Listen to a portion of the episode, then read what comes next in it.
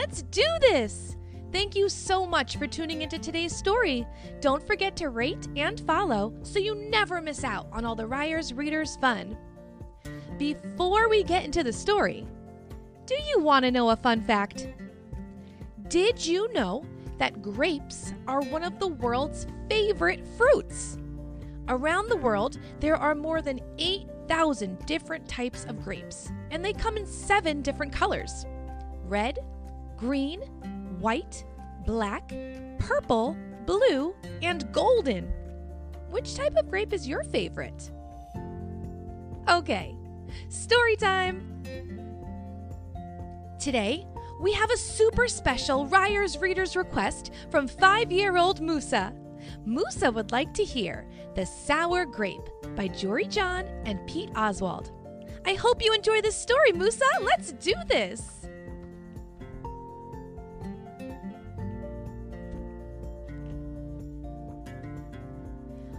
I am a grape, a sour grape. Grrr. If somebody upsets me, I'll remember it. If somebody wrongs me, I won't forget it. If somebody insults me, I'll never ignore it. Nope. See that banana over there? That banana slipped and bumped into me, so I'm holding a grudge. See that orange? That orange didn't call me back for a week. Grudge. See that lime? That lime borrowed my scarf and never returned it. Grudge. I suppose I've got pretty thin skin for a grape. Nobody steps on this grape. Grrr. Granted, it wasn't always this way. I grew up in a close knit bunch. There were about 3,000 of us in our little community. We were sweet to each other. You look nice today. So do you. No, you do. We all lived on a vine. Sure, it was a bit claustrophobic, especially when we were trying to get ready in the morning. Are you done in there? Come on! But my family was ripe with humor, goodwill, and warmth. We did our best with what we had. You going to finish that? My grandparents visited on the weekends. We'd stroll in the sun and they'd teach us what they knew. They said that it takes a bunch to raise a seed. They said that good grapes roll their own way in life. They told us to be kind, forgiving, considerate, and grateful. Or grapeful, my grandpa said with a wink. Above all, no matter what life throws at you, there will be a lot. Try to stay sweet, my grandma said. Indeed, we said in response. And for a while, I was the sweetest of the sweet. I said please, I said thank you, I brushed aside life's little annoyances. I knew how good I had it. Whoops, no problem at all. But then, one day, something changed in me.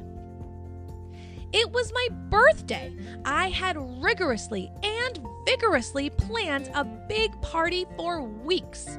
I sent out invitations with the date prominently displayed.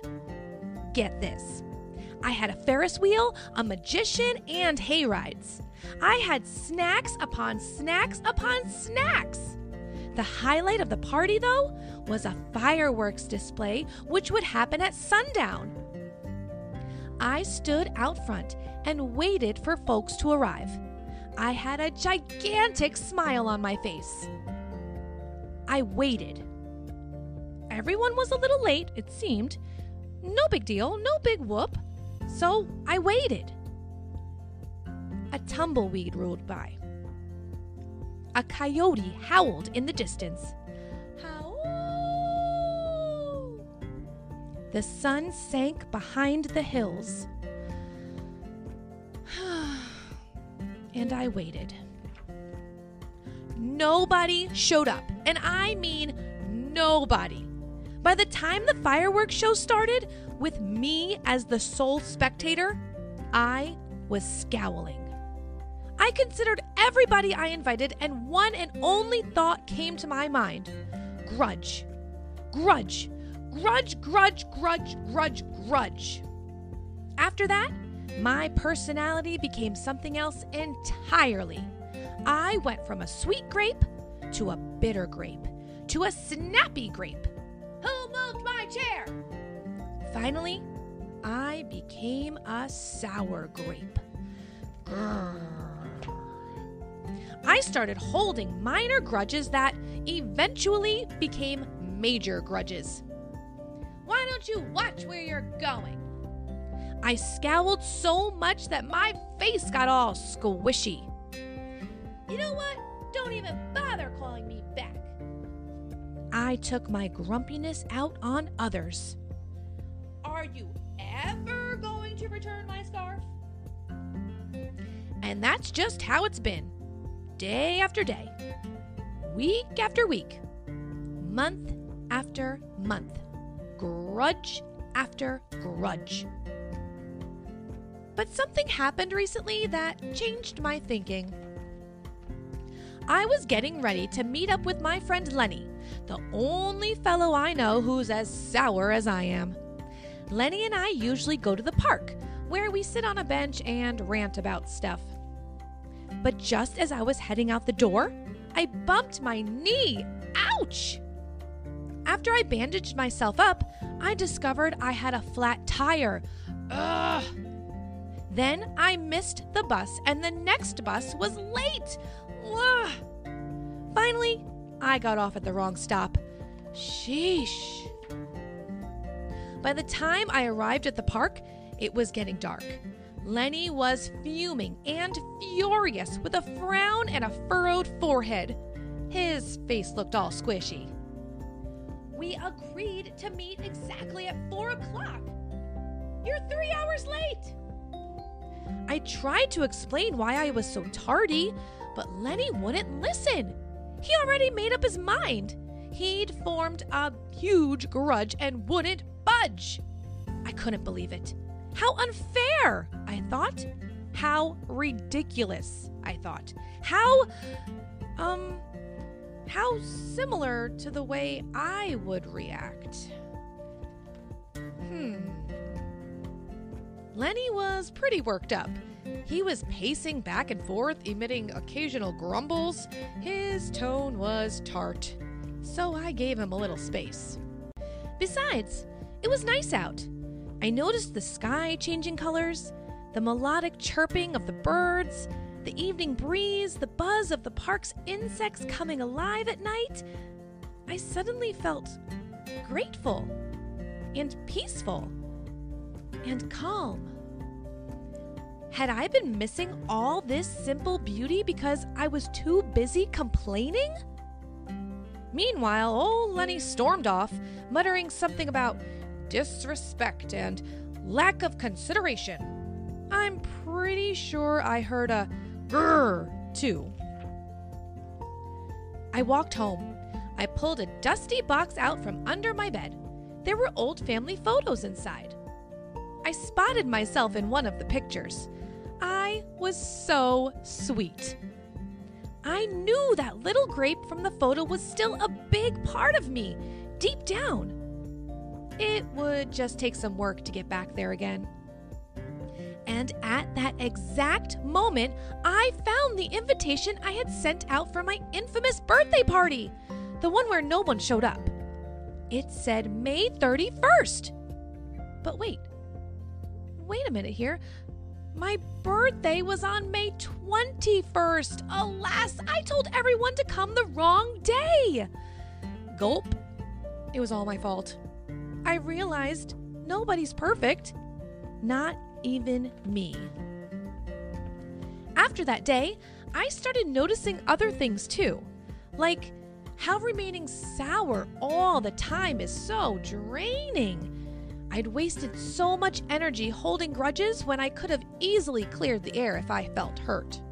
And yes, I still get upset from time to time, but that's okay because now I talk and I listen and I work things out instead of just walking away. My sourness is fading. I'm letting go of all my grudges. And hey, it's working. Slip ups happen. I'm just glad you're okay. Aw, thanks.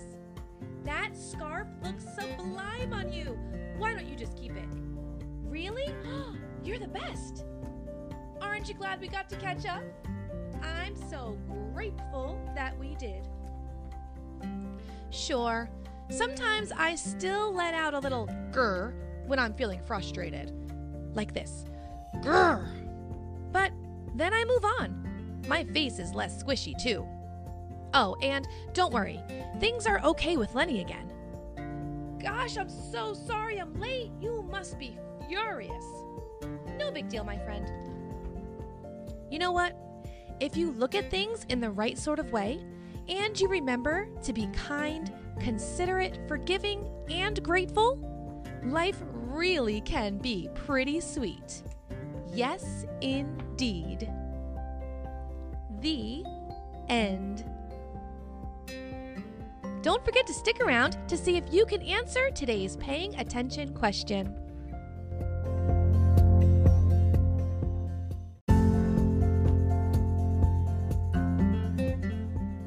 Before you go, do you think you can answer today's paying attention question? The sour grape meets up with his friend at the park. Do you remember the name of his friend?